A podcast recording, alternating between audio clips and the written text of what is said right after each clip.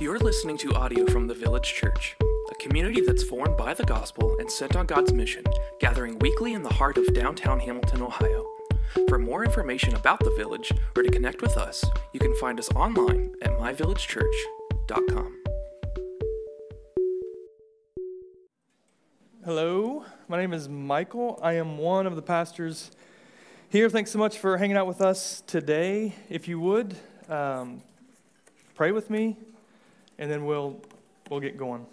God, thanks for the privilege of gathering together as your people to, to sing to you and about you, to, to pray, to lean into you, to comfort one another, to build one another up. And, and today you share with us through your word hard words that are painful and even difficult. And at the same time, you do that for your disciples and uh, in the room that you were in when you spoke those words, and for your disciples in this room today, that we might remember that you said these things when things are hard, when things are difficult. So, would you build us up wherever we find ourselves on the spectrum of, of the world hating us and us loving you and trying to figure out what that looks like to live in this, this world, the, the broken parts of this world being set apart by you? God, would you build us up today? Would you, would you let us be encouraged and emboldened in our faith? In Jesus' name. Amen. I want to start off by reading uh, something from a book. It's called 12 Faithful Men Portraits of Courageous Endurance and Pastoral Ministry. And it's basically just 12 chapters of like really bad scenarios that faithful pastors have endured. And, and this one is uh, a guy by the name of John Bunyan, not Paul Bunyan. Um, he's John Bunyan, 17th century English writer, Puritan preacher, best remembered for writing The Pilgrim's Progress, which is largely esteemed as one of the most significant works of theological fiction. I must be honest, I've tried to read it even the last year a couple times, and I just get stuck, and I'm like, I can't continue to read this book, right? Angie, I talked to Angie about that. I, and she said, You know what? There are so many great books out there, you don't have to read it. And I said, Oh, okay. Thanks, Andy. So, that aside, listen to just a snippet of the life that he lived. The power of God's Spirit on Bunyan's preaching drew many people to hear him. He was becoming quite influential due to related governmental and church upheavals. Church and state authorities told Bunyan he was not properly authorized to preach. He was ordered to stop or be jailed. Bunyan did not stop preaching the gospel. He knew God had called and commanded him to do so. He was arrested. Authorities attempted to get Bunyan to sign an agreement that he would no longer preach the gospel without the state church's authorization. If he did so, he would go free. Bunyan replied to the, to the offer If I were out of prison today, I would preach the gospel again tomorrow by the help of God. Bunyan was found guilty, and he spent nearly 13 years in jail. His suffering at times felt unbearable. He was deeply anguished over his young wife and the four children, especially his daughter Mary, who was blind. I found myself a man and compassed with infirmities. The parting with my wife and poor children hath oft been to me in this place as the pulling of my flesh from my bones. Bunyan's wife pled eloquently to the magistrate for her husband's release, but even she was denied. Bunyan's life certainly seems like an odd process out of which to make an influential gospel preacher. But God does seem to use jails to prepare his finest servants. Man, he's not the only one. Like we could read for a, a thousand years. Um, the difficulty that's been brought on men and women because of their faithfulness and devotion to God and, and to Christ. Um, I want you to consider these promises kind of uh, against that. Uh, these are promises from the scriptures and, and kind of generalities. You will be sons and daughters of God. Like, that's a pretty good deal, right? if, if you believe that, that God is God and you get to be sons and daughters, like, wow, that's, that's really great. You will be exalted on the last day. That's what Jesus tells us. We'll be lifted up with him because of what he has secured for us. And we say, man, that's fantastic. You will be forgiven your sins and you will gain eternal life, not because you're great, but because Christ is great. If you trust him, that's what you gain eternal life, forgiveness of sins from, from the God of all creation. Man, that's fantastic. We, we are given promises that you will not be forgotten, you will not be forsaken, you will be the apple of the Lord's eye. What a gift those promises are.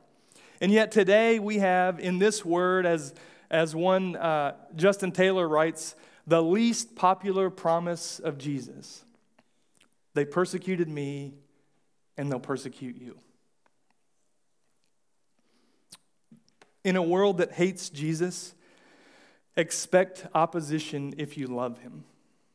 Right? That's what Jesus is, he's, he's setting his disciples up to behold this truth. In a world that, that hates me, you should expect to be opposed by this world if you love me. So, John, as we've been kind of journeying through John, and we're, we're like uh, approaching the runway of this Gospel of John, in chapter 16, he's led us on an expedition that we might believe and that we might behold Jesus, that, that we might believe and that we might have life in his name. And Jesus has been teaching his kind of his final words, his farewell discourse for, for a couple chapters now, and he, will continue to do that. He's been hitting really hard on love, love from him, love to us, love that we get to show one another, uh, love for others, and now he, he kind of turns the page to some hard realities about being a friend of Jesus, and the theme shifts like a, a hard swerve from love to hate. And the first thing that we see in this text is, is this really simply the world hates Jesus. Let me read some of this. Uh, I'll hop around. Starting in verse 18 If the world hates you, know that it has hated me before it hated you. Why? Well, later on in verse 22, he tells us, he says, If I had not come and spoken to them, they would not have been guilty of sin, but now they have no excuse for their sin. Whoever hates me hates my Father also. Remember, he and the Father are one, and he's been kind of compelling them to understand this. He says, If I had not done among them the works that no one else did, they would not be guilty of sin, but now they have seen and hated both me and my Father. But the word that is written in their law must be fulfilled. This is an Old Testament reference from Psalm 69, I believe, and it says, They hated me without a cause. Those who hate me without cause are more numerous than the, than the hairs on my head, is what that psalm says. So, what Jesus is saying is, he's, he's done nothing that would require their hatred, yet he pays the price for our crime. He's hated. See, when the Bible talks about the world, it describes it in lots of ways. Like, one, it's just the created world, all that's in it, the, the universe and created things and all the things, like uh, all over the world, right? But then uh, that's not what John's talking about. And in other ways, it talks about creation in its, in its fallen or its sinful or its broken form. And he was saying, like, the broken parts of this world. And so, here, just a, a couple quotes that, that I'll share with you. The affairs of the world which seduce us from God and are obstacles to the cause of Christ. So when he's talking about the world, he's talking about those that, that get in the way for those that are part of the kingdom of Jesus and those that oppose that. Another says it this way in this passage, it characterizes a system and people of rebellion, hatred, and persecution against God's people. So, so those who are not in Christ, those who are not, as John has been saying, abiding in Christ, those who are not near to Jesus, uh, will, will hate him. And you might be looking here and saying, wow, okay, like I'm holding a neutral line. It seems like you're saying that there are two options, and I think we'll get to that. And I must say that this is complicated and we get to process this. I can't say all the things today, but, but why will they hate Jesus? Well, well, fallen nature, us in our sinful form, it means that we reject the person and the promises of God. Paul tells us in Romans 1, he says it this way. He says, Because they exchanged the truth about God for a lie. Who's they? Well, it starts in the beginning of this book, Adam and Eve, all the way to every one of us in this room. Because they exchanged the truth of God for a lie and they worshiped and served the creature rather than the creator. That's our human problem. I listen to a lot of podcasts. One of them I listen to is called Cheat. And it's, I think his name is like Lonzo Slade or something like that. It's really funny. It's a monologue, it's not bantering. He just tells the story of cheats, of people who like try to win fishing tournaments by putting uh, lead weights in the fish so that when they weigh them, right? Spoiler, that's what happens in that one, all right, if you jump into it. Um, but all kinds of stuff. And like, it seems like every sixth or seventh one is about like fine art. And what I've come to understand is that like it's really easy to dupe people when it comes to art and fine art. Am I right, Mrs. Peterson? That, that's true, yes. Right? So, so like uh, the authority on this is really difficult and so i won't share one particular one but just time and time again there are again there are imposters that say this was made with the authority of this person and people spend bajillions of dollars and they get the thing only to find out that it was done by like a kindergartner with a crayon. Not really true but like right? It wasn't the real deal and so it's this issue of authority and that, that's what paul is is telling us that we're doing all of us, as we, ex- we exchange the truth of God for a lie, we, we think that we have the real thing, and, and we find out that it's actually just a created thing. And he's saying, that's not the one that has the authority. That's, that's not the real deal. I'm the real deal. And you're worshiping created things, imposters. We are all imposters. We're all cheats when we worship created things rather than, than the real thing, than God Himself. So, so the world worships and it serves its own ends. That's what it does. Those in Christ, they worship and they serve his ends through his means. That's what makes us different. That's what sets us apart. Now, look, that doesn't mean that every person who isn't a follower of Jesus, every person who isn't a Christian, it doesn't mean that they're like uh, a, a, a villain out to take over the world. There is some element of common grace. And, and I think what the, the Bible would teach is we are, every one of us are, are uh, broken and corrupt in the way that we think, in our emotions, and our in physical bodies, the physical world around us. But, but we're, we're, we're uh, not as bad as we could be right? We're not completely broken in every way, but sin has, has marred, as they say, every part of all of creation. So, so if you're a non Christian, I'm not saying that you're here to be a villain to take over the world. It means that in our unredeemed form, in the fallen world that we live in, that we will oppose Christ. And we, we might take a, a line of neutrality.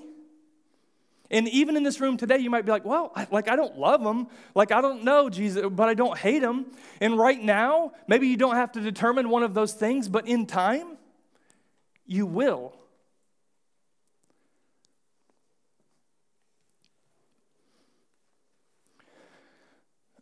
Dick Lucas says this. He says, This is a, a really wide, right? Wherever a civilization has been overrun by tyranny, that is, wherever a man in the raw, whenever a man has unbridled power without democratic restraints, whenever he has been left to himself to do what he wants with a country, there has always and invariably been bitter opposition to the church of Jesus Christ. That's on a global level. But then, like, to bring it into this room this week on Facebook, I saw someone in a comment thread, and, and it said, they, they basically said this. They said, Jesus at face value seems great. Like, what a great guy. But beyond face value, he doesn't seem to represent the way I see the world.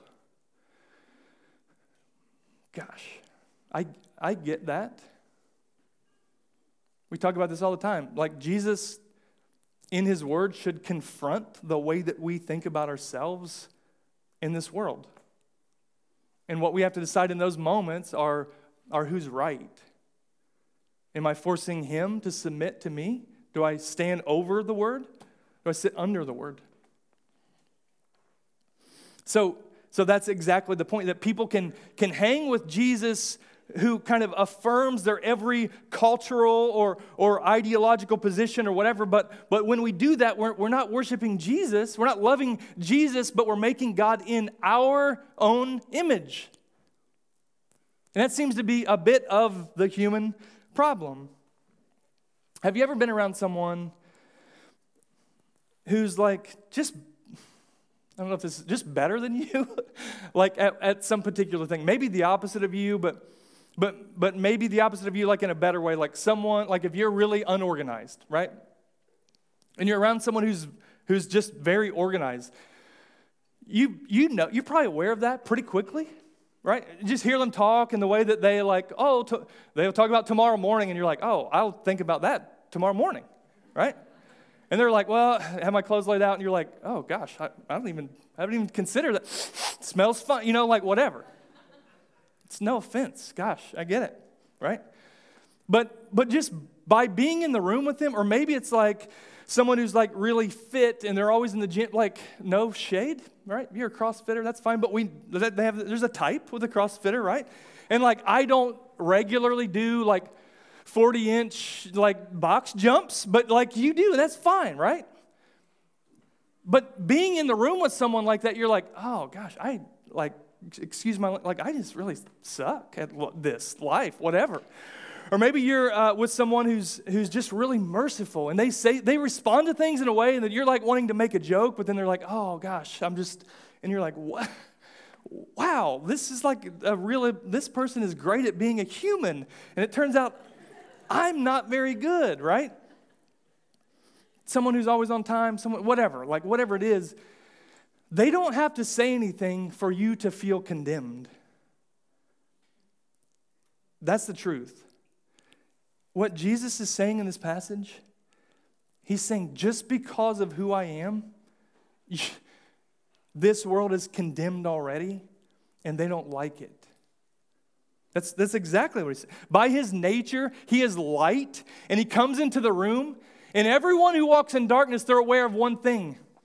He's different than I am, and I, and I don't think that I like it. That's what he's, he's saying. The world hated me without cause.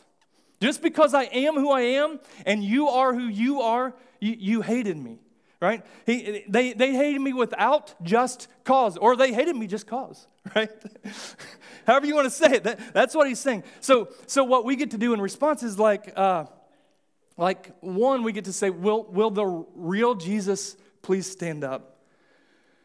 And we, we don't get to just respond to like, well, I, I think God is, I don't know, I sort of see him as some, like, where do you see that at? Because so make sure that the Jesus that you're responding to is the real one. And this is how we find that out. It, look, I love History Channel, and th- that's not where you find out who, who Jesus is. I love TikTok. That, that's not how you find out who. Open this thing and turn the pages and say, Jesus, will you show me who you are? Right? Then you can determine do I hate him or do I love him? We get to get to know him. Is it, uh, do I love Jesus? This is for us. Do I love Jesus? Is that where I find myself today? Do I hate Jesus? Am I fooling myself to think that, that there's a third option of neutrality? To, to not choose is to already have chosen. And it doesn't mean that that's where you stand eternally. It means today you get to respond to those questions. So, by way of reflection, do I love Jesus more than this world? Or am I part of the world which hates him? Right? That's what the Bible does. You look at it and you say, wait, I thought I was the good guy, but wait, am I, where am I in this? The second thing we see is Jesus loves and he calls us out from this world. There are two waters here. I think I got the right one. Um, sorry if I'm drinking your water, someone else. No, the other one's unopened, unsealed. Yeah, we're good. Whew. Jesus loves and calls us out of the world. Let me read on. Uh, verse 19 uh, if, if you were of the world, the world would love you as its own. But because you are not of the world, but I chose you out of the world, I think of like claw machine, like I, I plucked you out. You're, you're not like them, therefore the world hates you. Remember the, the word that I said to you a servant is not greater than his master. If they persecuted me, they will also persecute you. If they kept my word, they will also keep yours. But all these things they will do to you on account of my name because they do not know him who sent me. We won't get into it, but, but he's talking about both the Jewish religious world here and the Roman Greek secular world. He, he's saying, those that you think know me, that those that they think know me, they, they don't know me. And, and you will find out when they hate you because of me, right? It, it feels like Jesus is telling us, telling them like really bad news.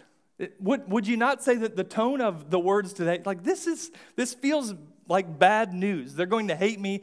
But we know Jesus came to bring good news. So we have to put that in some context. Like, for those of you who don't know this, every week we say we're a community formed by the gospel, and you're like, I've never heard that word. What does that even mean? The word gospel, it, it means news, it means good news.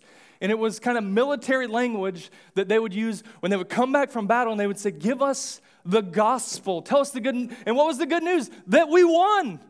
That's, that was the good news, that we won. And so we have to look at that in light of we, we are a gospel formed church community. We're good news formed, but but this feels like this feels like bad news. I saw a video like in my feed this week, and, and it goes like this.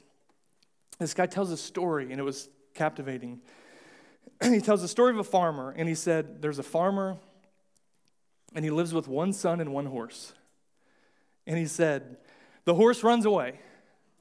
And that evening, the whole town, all the townspeople come by and they say, Hey, gosh, that's terrible news. Like, I'm so sorry.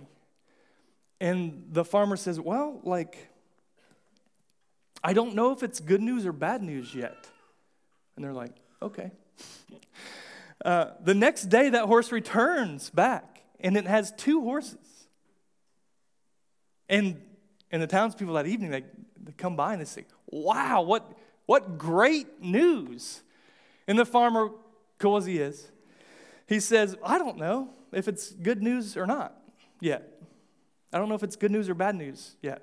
And they're like, okay.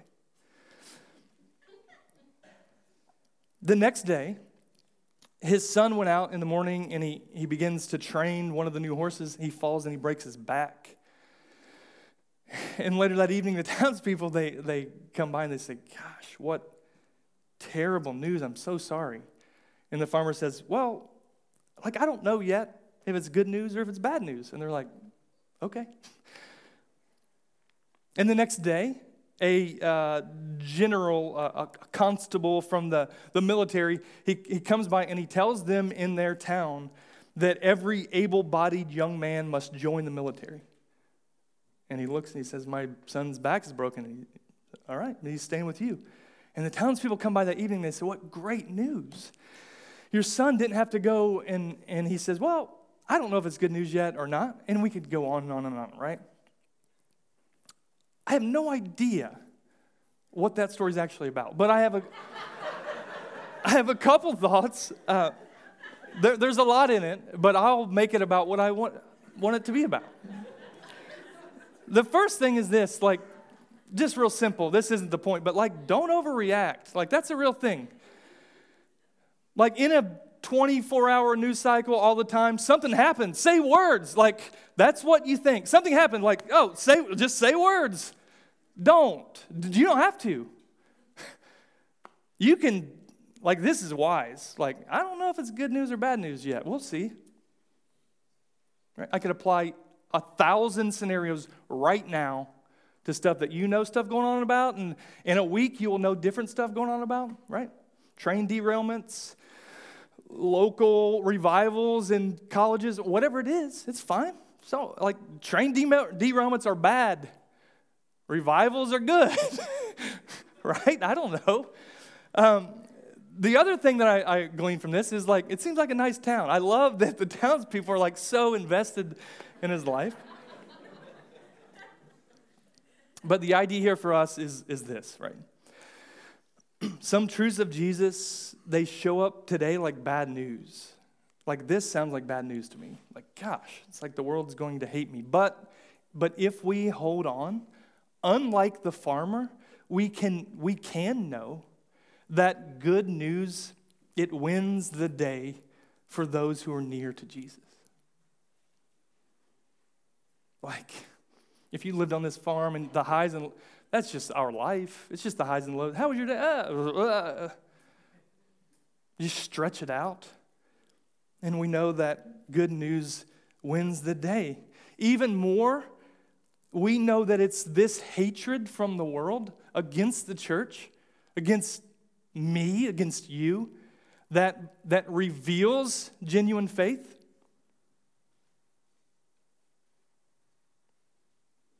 And it refines genuine faith. And I could probably talk about that for an hour, but I'll just say it that way. It is this hatred that it is the, the, the persecution, it is the, the, the crucible of the world's hatred that heats us up, and it either and it either makes us bail and we determine what type we were, that we were actually part of the world, or, or, it, or it refines genuine faith in an even more bold, faithful Wait.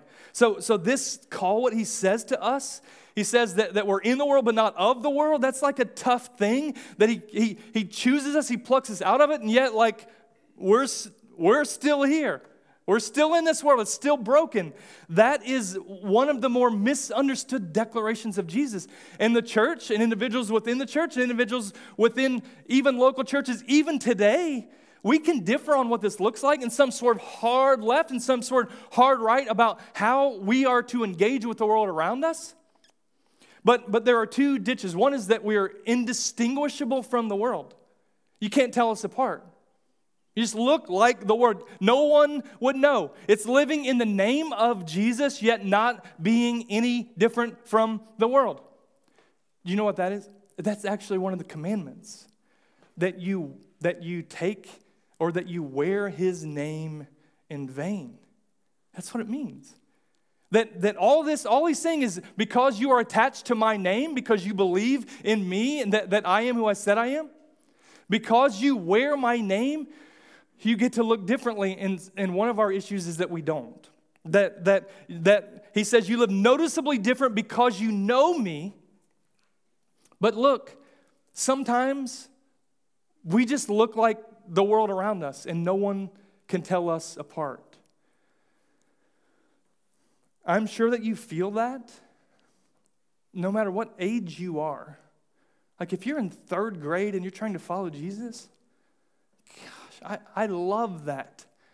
If you're, in, if you're in middle school and you're trying to follow Jesus, that is tough, for real. If you're in college and you just want to fight your professor after every, like, I lived that, man. Come and talk to me. For real. If you open up anything where people talk ever about anything, then you're like, wait, wow, I feel disoriented. This feels uncomfortable and difficult. Like it's so hard to be faithful. And then, and then people that you thought were faithful just fall and, and give up. And you're like, what is happening? This is so tough. And we have guys like, like Bunyan and a thousand others who endured. I get it. It's, it's really tough. But, but yet, wearing his name and, and not being conformed to his nature, that's not something we get to do. When it comes to the way that we live and the way that we speak and the way that we forgive and the way that we love and the way that we listen and the way that we suffer and the way that we succeed, the way that we consider our possessions and all that we have, the way that we battle against worry and anxiety, the way that we spend our time, our money, what we treasure most, what we think about, how we think about media, the media that we consume, what we consume how we respond to those things, the way that we interact with friendships and sex and marriage and singleness and satisfaction and disappointment and death and life and control and power and all of the things. They get to be conformed to the image of Jesus. And none of this is saying be really weird just to be really weird. Don't do that. If you're at a game night hanging out with your friends maybe someone wouldn't be able to, to, to, recognize you as like the Weirdsmobile Christian who's just saying weird stuff for no reason. You don't have to do that. You should have fun, lots of fun.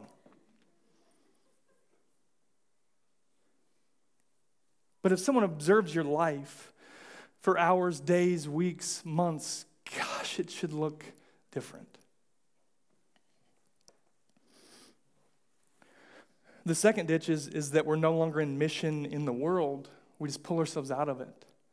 And I could give a, a, countless examples of, of the way monasteries were formed by monks going away and, and literally hermiting in caves because the world was just bad.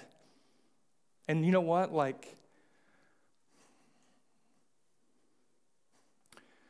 you know, like in the middle of the day when you're just like, gosh, life and I just want to be away. I just want to be like wherever that is for you. I, I think that's a, I think that's a, that can be like a godly yearning to be away from this broken world. And yet, that's not the mission that we're on. We don't get to just go and hide. That's not what Jesus did. He didn't like step down and like, whoa, these people are. No. He came and he dwelt among us. And he said, let, let me go down as a baby and experience what they experience and live life the way that they live life and experience suffering the way they experience suffering and battle temptation the way they battle temptation. And, and yet, he didn't fail. That's, that's, that's, that's what we're on. Uh, in, in like the village church language, like we get to be among our neighbors. And some of the best missionaries I know are you who are just super, it, it doesn't have to be this, but, but just social and connected. And you're actually a joy to be around. Like I know, for some of you, that's a surprise. You can love Jesus and be a joy to be around.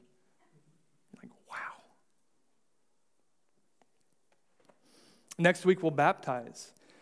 And we will, we will baptize into the community of God, and we will baptize into the mission of God.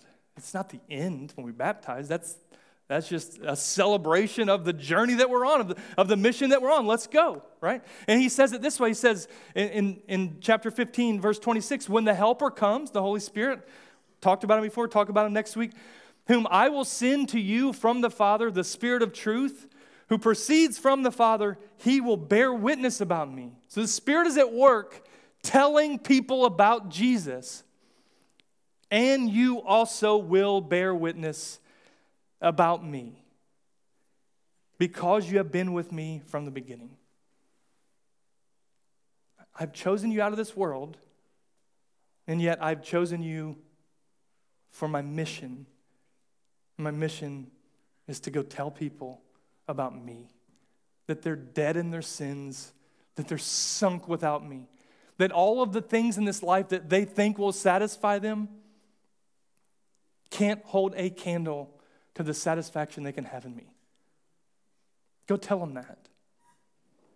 Go love one another as if you believe that.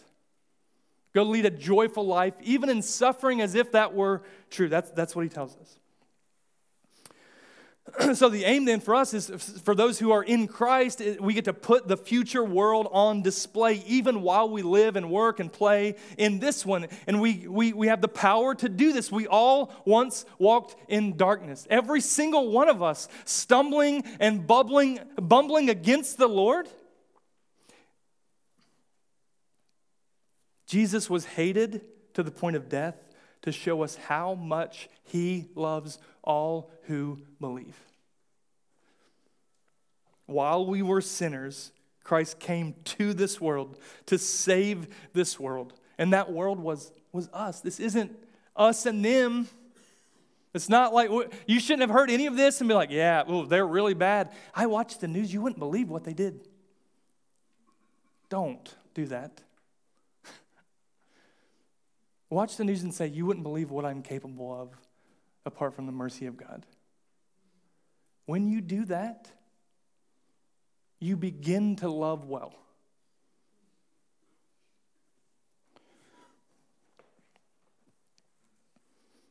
Thirdly, if you love Jesus, this world will hate you. I thought we'd save the most, the biggest encouragement for the end. I have said all these things to you to keep you from falling away. In my life, I've been accused of, of trying to convince people not to follow Jesus. because I'm like, no, like you don't know. Like, it, no, that's not it. No, like following Jesus is hard. Like, you shouldn't do it. But if you really want to do it, that's cool. He says all this stuff, and then he says, I'm telling you these things to keep you from, from running away from me. And you'd imagine, like, some of them, like, huh? Because I want to run away from you. Because what it seems like you're saying is if I if I cut ties with you, then I will be loved by this world. And he says, well, literally, that's exactly the words that I said. So then it becomes really personal because that's what you get to decide. You can have like a great run, man. 20, 30, 40, 50, 60, 70, 80, 90, 100 years. Maybe if you position yourself right, this world loves you the whole time. Is, is that what you're living for?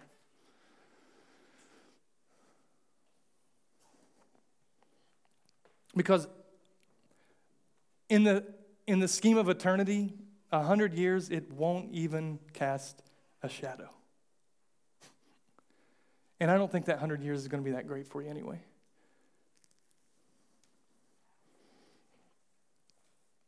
He says they will put you out of the synagogues. That means that the religious people of the day will kick you out of the church. That's why that's why there have been countless men and women burned at the stake by the church because of their views on communion. Do you know that? And you're like, I don't have a view on communion. I would say, well, you should.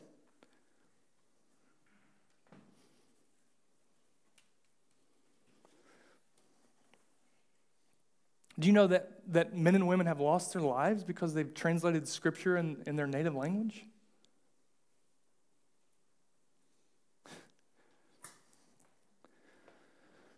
Indeed, the hour is coming when whoever kills you will think he is offering service to God. Have you ever seen that before? And they will do these things because they have not known the Father, nor have they known me. But I've said these things to you that when their hour comes, you may remember that I told them to you. I did not say these things to you from the beginning because I was uh, with you. We've seen brutality, social outcasting carried out by the alleged church for millennia and, and certainly outside of the church aimed at Christians historically and, and recently. And sometimes it feels like we know that to be true and we can read things and we can read books and we can read history and we can read the scriptures and we can say it was a bad day for Jesus. He was right. It's a bad day for his disciples. Like, like he, he was right. But it can seem like in Butler County in, in 2023 that, that it, it can feel like maybe that we are the exception to this promise. Like, this is the way that I sometimes find myself believing that if I engage perfectly and I like thread the needle on nuance and I gain trust and I love beautifully, even in the name of truth, maybe I can win the day.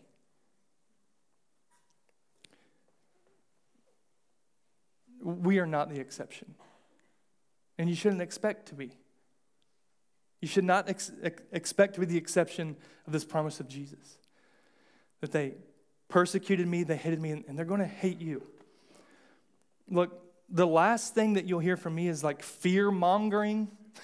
um, I'm not a the sky is falling. You know what? I'm, I, I, I love this farmer probably more than you because I'm like, I, I don't know. See it through. Let's see what happens. Eh,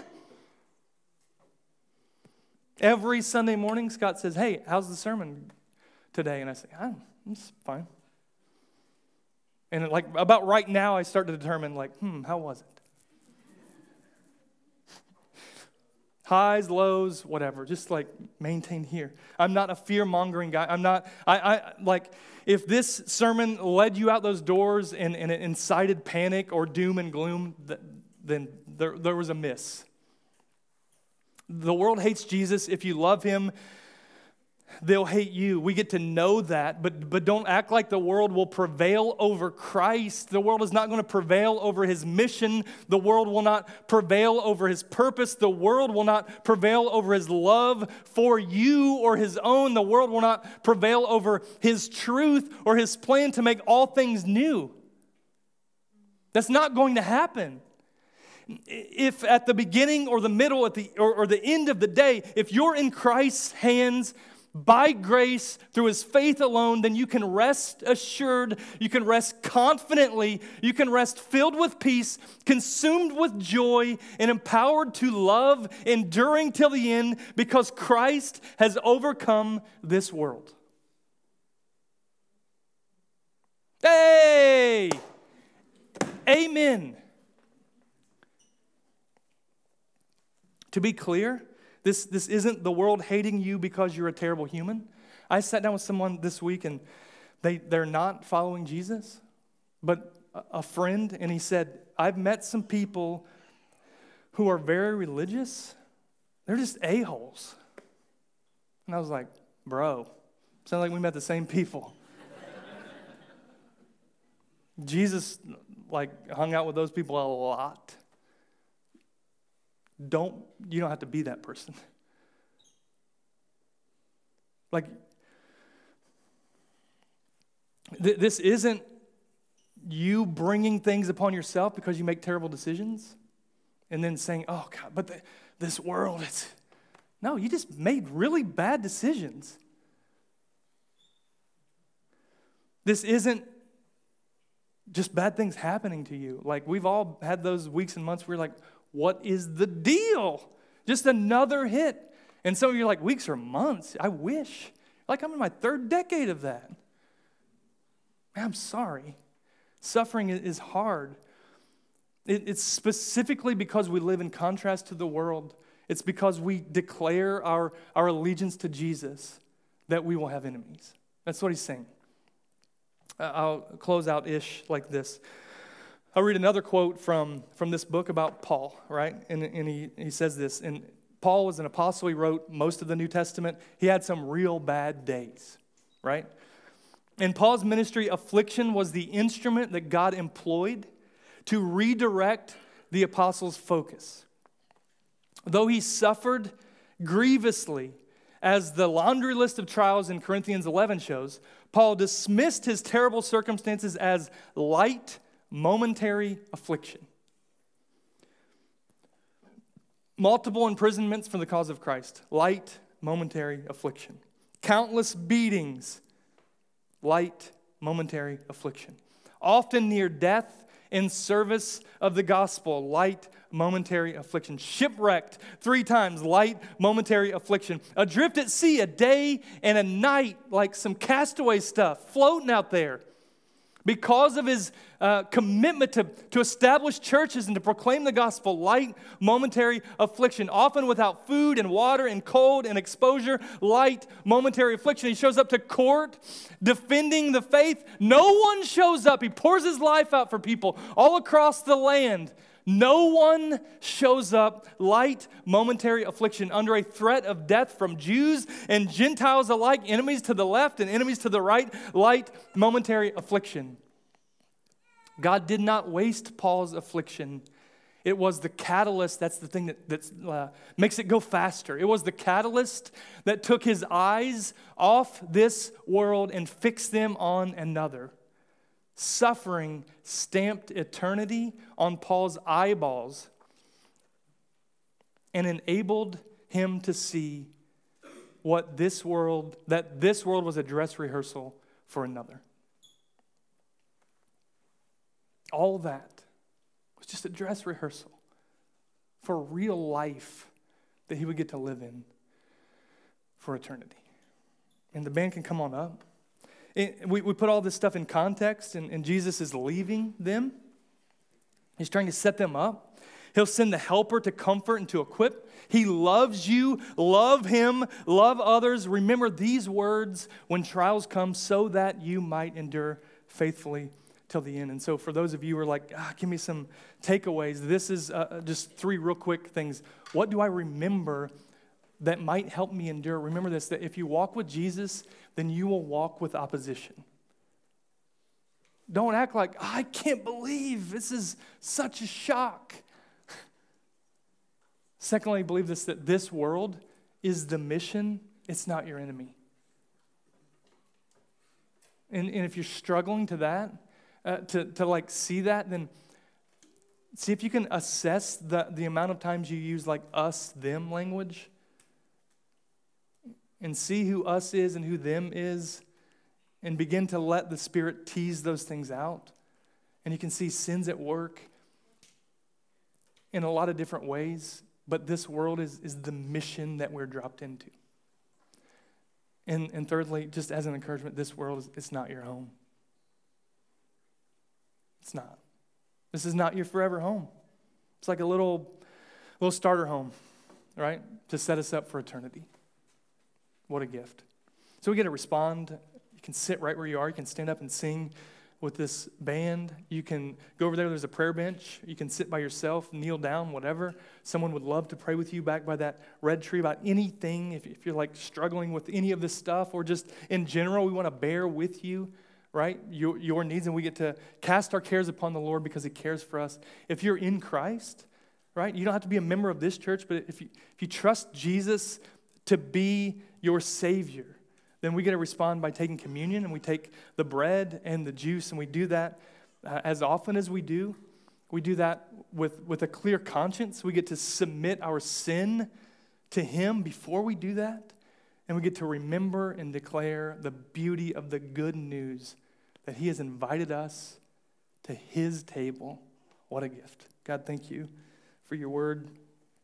Would you just remove from the hearers all the dumb stuff that doesn't help us grow in you? And would you just let them, let, let the, the words that you're using to shape them just bounce around between their ears, God, even, even all day today? Would you build us up to be people who, who can endure because you're faithful? What a gift. In Jesus' name, amen.